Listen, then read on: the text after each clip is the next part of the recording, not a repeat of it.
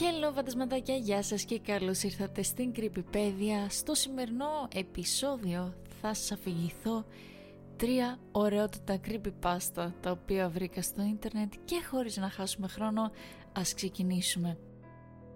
Η πρώτη ιστορία έχει τίτλο, τουλάχιστον με βάση την ιστορία, πιο κατάλληλος τίτλος που θα μπορούσε να τεθεί είναι «Για ποιο λόγο δεν γυρνάω να κοιτάξω πίσω μου όταν κάνω μπάνιο». Έχουν περάσει περίπου τρεις μήνες από τότε που μετακόμισα στο νέο μου διαμέρισμα στον τρίτο όροφο του συγκροτήματος ενός φίλου. Ήταν πολύ φθηνότερο από οτιδήποτε άλλο που θα μπορούσα να αντέξω οικονομικά. Επιπλέον σκέφτηκα ότι θα έπρεπε να αλλάξω συγκάτοικο και να μείνω μόνη μου, διότι άκουγε πάρα πολύ δυνατή μουσική και γενικά δημιουργούσε μια συνεχή βαβούρα. Παραδόξως όμως ο προηγούμενος ιδιοκτήτης αυτού του διαμερίσματος εξαφανίστηκε χωρίς να το καταλάβει κανείς. Παρ' όλα αυτά εγκαταστάθηκα αρκετά καλά εκεί και το μόνο πρόβλημα όμως ήταν ότι το νερό δεν λειτουργούσε ακόμα οπότε έπρεπε να πάω σε δημόσιες τουαλέτες για καμιά δυο εβδομάδες. Ξέρω ότι μια-δυο εβδομάδες σε δημόσιες τουαλέτες φαίνεται too much αλλά μου είπαν ότι είχε να κάνει με τα εσωτερικά, με τους σωλήνες, ότι υπήρχε πολύ σκουπίδι ρε παιδί μου που τους μπλόκαρε και γενικά ήταν θέμα μόνο του δικού μου διαμερίσματος. Σκέφτηκα ότι όποιος έμενε εδώ πριν από μένα αποφάσισε να μετατρέψει τον νεροχύτη σε σκουπιδαριό. Αυτό θα έδινε μια μικρή εξήγηση στην μικρή αλλά αισθητή μυρωδιά που υπάρχει στο διαμέρισμα. Τέλος πάντων με τούτα και με εκείνα πέρασα μερικές εβδομάδες και όλα διορθώθηκαν.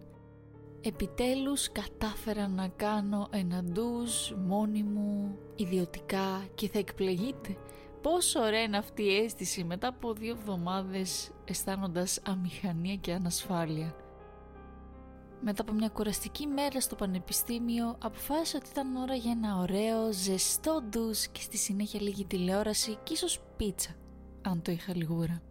Άνοιξα τη βρύση μισοπεριμένοντας να βγει κάτι από μέσα σκεπτόμενοι ότι λες μήπως να μην το έφτιαξαν τελείως αλλά εντάξει όλα πήγαν μια χαρά. Ήταν πραγματικά ένα πολύ ωραίο μπάνιο. Ήταν επίσης αρκετά καθαρό. Το μόνο πράγμα που παρατήρησα ήταν ότι ενώ ήμουν στο ντουζ είδα κάτι που έμοιαζε σαν να είναι βαμμένο από πάνω. Υπήρχε ένα κομμάτι του τοίχου δηλαδή το οποίο ήταν βαμμένο από πάνω και όποιος το έκανε δεν έκανε καλή δουλειά διότι το χρώμα δεν τέριασε ακριβώς με το χρώμα του υπόλοιπου μπάνιου και έτσι περίεργη που είμαι προσπάθησα να το ξεκολλήσω και ανακάλυψα μία γραμμένη φράση όμως δεν φαινόταν πάρα πολύ καλά διότι υπήρχε ατμός από το μπάνιο και δεν φαινόταν καλά. Πίστεψα ότι ήταν κάτι που κάποιος σχεδίασε κατά λάθος και προσπάθησε να το καλύψει για να μην έχει μπλεξίματα. Όμως αφού έφυγε λίγος ατμός, το κοίταξα ξανά και συνειδητοποίησα ότι έγραφε «Μην γυρίσεις πίσω σου». Ξέρετε πως στις ηλίθιες ταινίες τρόμου σου λένε να μην κάνεις κάτι και ενστικτοδός το κάνεις; Ε, εγώ δεν είμαι και πολύ χειρότερο από αυτό γιατί μόλις το διάβασα με έπιασε ένα κρύο ρίγος και γύρισα να κοιτάξω. Νόμιζα ότι είχα αφήσει απλώς ένα παράθυρο ανοιχτό και δεν το σκέφτηκα καθόλου. Τουλάχιστον μέχρι την επόμενη μέρα. Ξαναμπήκα στο ντουζ, έριξα μια ματιά στη φράση στον τοίχο και έκανα τη συνηθισμένη μου ρουτίνα. Μέχρι που ένιωσα κάτι να με κοιτάζει επίμονα. Σκέφτηκα ότι ήταν απλώς η παράνοια του να μένεις μόνος σου για πρώτη φορά και προσπάθησα να το αφήσω. Όμως καθώς συνέχισα να κάνω τον ντουζ μου, ένιωσα αυτό να με πλησιάζει κατά κάποιον τρόπο Γύρισα γρήγορα και προς έκπληξή μου δεν υπήρχε τίποτα. Σκέφτηκα ότι ίσως να ήταν κάποιος ματάκιας ή κάτι τέτοιο, διότι εντάξει είμαι κοπέλα και αυτά τα συμβάντα γίνονται, σωστά. Αφού τελείωσα με τον ντουζ, αποφάσισα να εξερευνήσω έτσι λίγο το σπίτι, διότι εντάξει μου αρέσει πολύ να ψαχουλεύω. Αν και τίποτα πραγματικά ενδιαφέρον δεν έπεσε στο μάτι μου. Μετά περιπλανήθηκα στο δωματιάκι στο διάδρομο. Εκεί υπήρχε μια σκούπα, μια σφουγγαρίστρα και άλλα είδη καθαρισμού. Πάλι όμως αυτή η αμυδρή αλλά σίγουρα υπάρχουσα μυρωδιά ήταν πιο έντονη εδώ μέσα. Και υπήρχε και λίγο κόκκινο στο κάτω μέρος του τοίχου. Σκέφτηκα ότι ίσως κάποιο ζώο είχε πεθάνει ή ότι ήταν κάποιο χημικό το οποίο κατά λάθος έβαψε τον τοίχο. Μα με μια πιο προσεκτική ματιά παρατήρησα πάλι μια φράση. Αυτή τη φορά έγραφε «Αν γυρίσεις τρεις φορές θα σε πάρει» και μετά πρόσεξα γύρω γύρω να υπάρχουν οι λέξεις βοήθεια. Νόμιζα ότι ο φίλος μου μου έκανε πλάκα και ότι μπήκε εδώ μέσα πριν μετακομίσω και το έκανε αυτό γιατί ήξερε ότι δεν φοβάμαι εύκολα. Όμως με άφησε μες στην ανατριχίλα αλλά δεν το έδωσε ιδιαίτερη σημασία μέχρι που ξαναμπήκα στο ντους. Και πάλι ένιωθα ότι με παρακολουθούσαν και ήμουν σίγουρη ότι είδα ένα πρόσωπο πίσω μου από την άκρη του ματιού μου σε ένα σημείο. Αλλά αυτή η φράση στην τουλάπα με έκανε να νιώθω λίγο περισσότερο τρομαγμένη και έτσι αρνήθηκα να γυρίσω. Βγήκα γρήγορα από τον ντους, τηλεφώνησα τη φίλη μου και της είπα για αυτές τις φράσεις, τους στίχους και για τον προηγούμενο νοικιαστή. Είπε ότι δεν ήξερε τίποτα, μα τίποτα απολύτως. Είπε ότι το μόνο πράγμα που ήξερε ήταν ότι ο φίλος ανέφερε ότι κάποιος στον δεύτερο όροφο είπε ότι άκουσε βήματα και τον ντους να ανοίγει νωρίς το πρωί μαζί με κάτι που της φάνηκε σαν ένα χνό κλαψούρισμα. Αφού έκλεισα το τηλέφωνο άκουσα κάτι που μου προκάλεσε ανατριχίλα. Το ντους άνοιξε. Έφυγα από το διαμέρισμα όσο πιο γρήγορα μπορούσα και επέστρεψα στο παλιό μου δωμάτιο στον κοιτώνα, όπου ευτυχώς κανείς δεν είχε μείνει ακόμα με τον παλιό μου συγκάτοικο. Ακόμα βλέπω εφιάλτες γι' αυτό και ακόμα νιώθω ότι κάποιος με παρακολουθεί όταν κάνω ντουζ, αλλά ποτέ δεν τολμώ να γυρίσω πίσω. Δεν αναρωτιέμαι πλέον τι ήταν αυτό που έφραζε τους σωλήνες του διαμερίσματος. Πάμε τώρα στη δεύτερη ιστορία η οποία έχει τον τίτλο «Κόκκινο νερό». Ήμουν σε ένα επαγγελματικό ταξίδι πριν από περίπου ένα χρόνο και έπρεπε να οδηγήσω από το Denver στο Λος Άντζελες. Ήταν μια μεγάλη διαδρομή και είχα αρχίσει να κουράζομαι στο δρόμο, οπότε σταμάτησα στο ξενοδοχείο Holiday Inn που βρισκόταν κοντά. Πήγα στη ρεσεψιόν και χτύπησα το κουδουνάκι. Λίγα δευτερόλεπτα αργότερα ένας άνδρας βγήκε από το πίσω δωμάτιο «Γεια σας κύριε, το όνομά μου είναι Τζον Σέλμπι. Πώς μπορώ να σας βοηθήσω» «Ψάχνω για ένα δωμάτιο», απάντησα. «Υπάρχει κάποιο διαθέσιμο» Έψαξε στον υπολογιστή του για να δει αν υπήρχε διαθέσιμο δωμάτιο. Για καλή μου τύχη είχε μείνει ένα ακόμη δωμάτιο. Μου έδωσε ένα κλειδί και μου είπε να έχω μια καλή νύχτα. Όταν πήγα στον αυτόματο πολιτή Λαχταρώντας μια σακούλα πατατάκια, παρατήρησα μια πισίνα στο τέλος του διαδρόμου. Πολλά ξενοδοχεία έχουν πισίνες, εντάξει δεν υπάρχει τίποτα παράξενο σε αυτό. Αυτό όμως που με μπέρδεψε ήταν το γεγονός ότι το νερό ήταν κόκκινο. Κατακόκκινο. Αγόρασα τη σακούλα με τα πατατάκια και επέστρεψα στη ρεσεψιόν, όπου ο τυπάς ήταν ακόμα παρόν. «Τι συμβαίνει με την πισίνα εκεί πίσω» τον ρώτησα.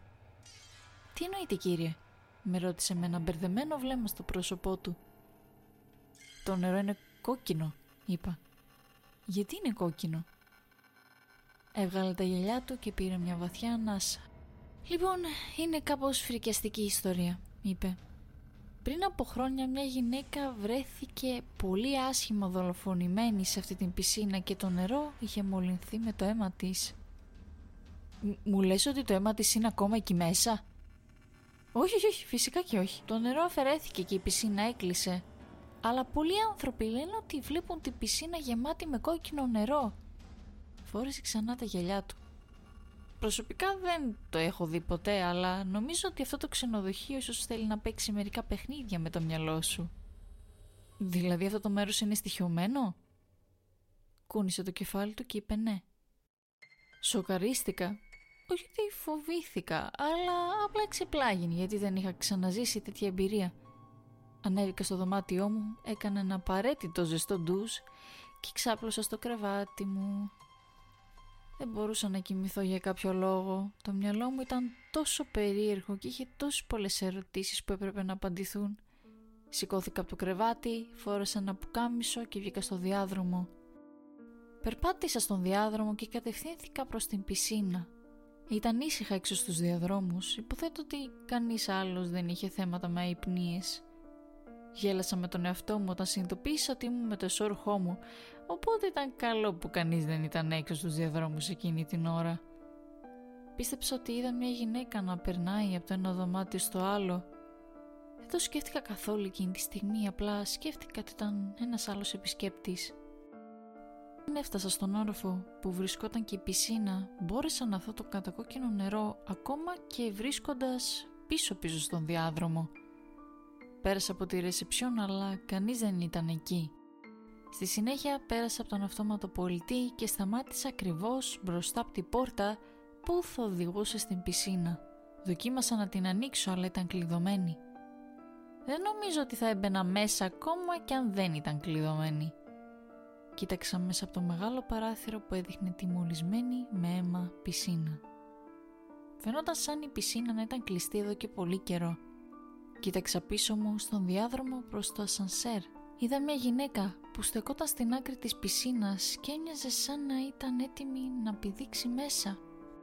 Όταν έσπασε το κεφάλι της προς το μέρος μου, πήδηξα πίσω από φόβο και γύρισα στο δωμάτιό μου όσο πιο γρήγορα μπορούσα, παίρνοντας τις σκάλες δίπλα στον αυτόματο πολιτή αντί για το ασανσέρ.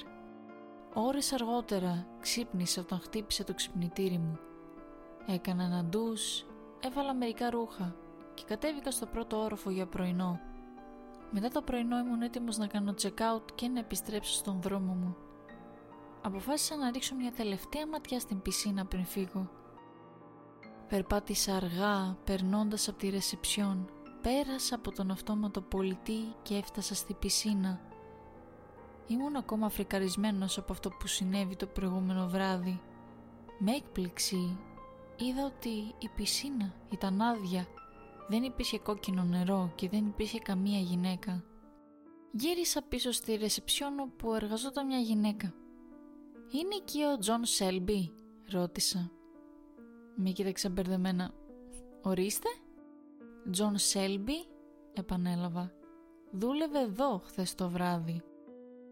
«Ο Τζον Σέλμπι πέθανε το 1982» είπε αυτοκτόνησε αφού δολοφόνησε μια γυναίκα ακριβώς εκεί στη πισίνα.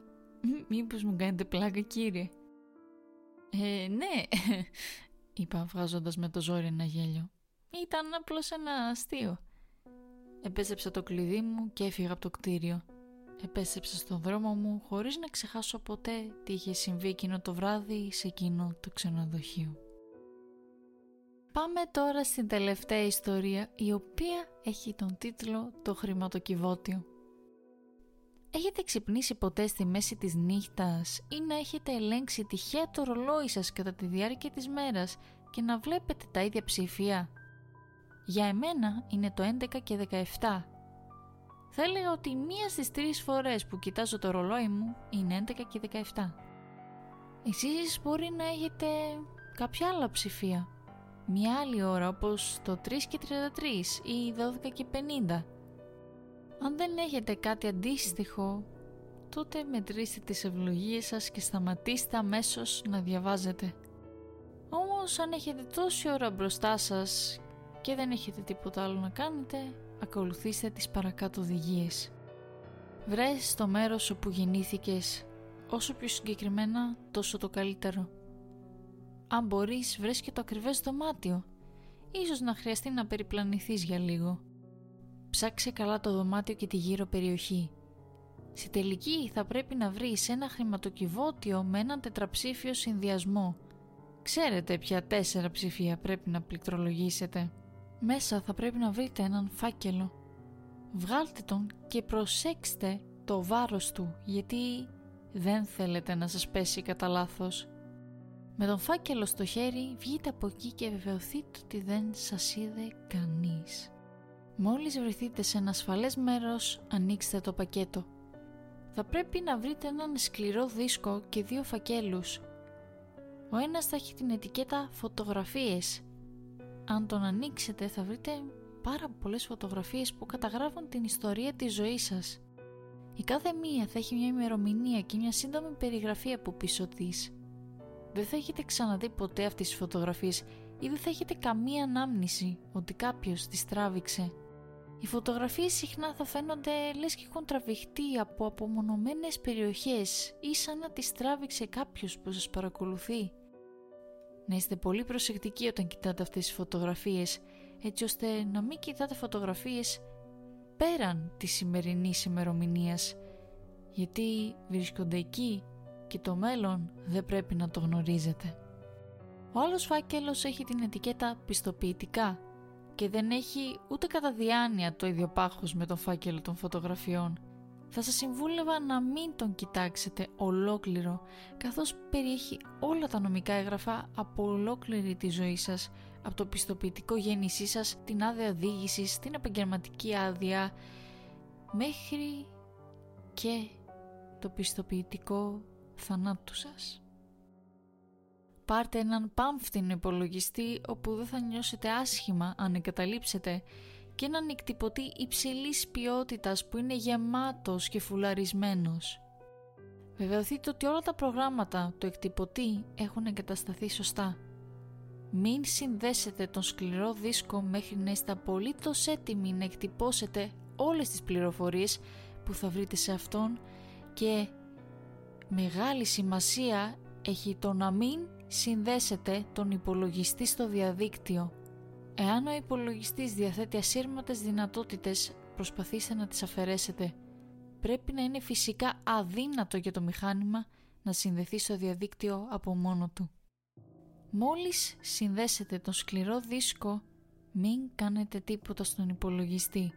Ο σκληρός δίσκος διαθέτει λογισμικό που θα αναλάβει τον έλεγχο από εδώ και πέρα. Αν ακολουθήσατε τις οδηγίες με ακρίβεια, ο εκτυπωτής θα πρέπει να βγάζει σελίδες σαν τρελό.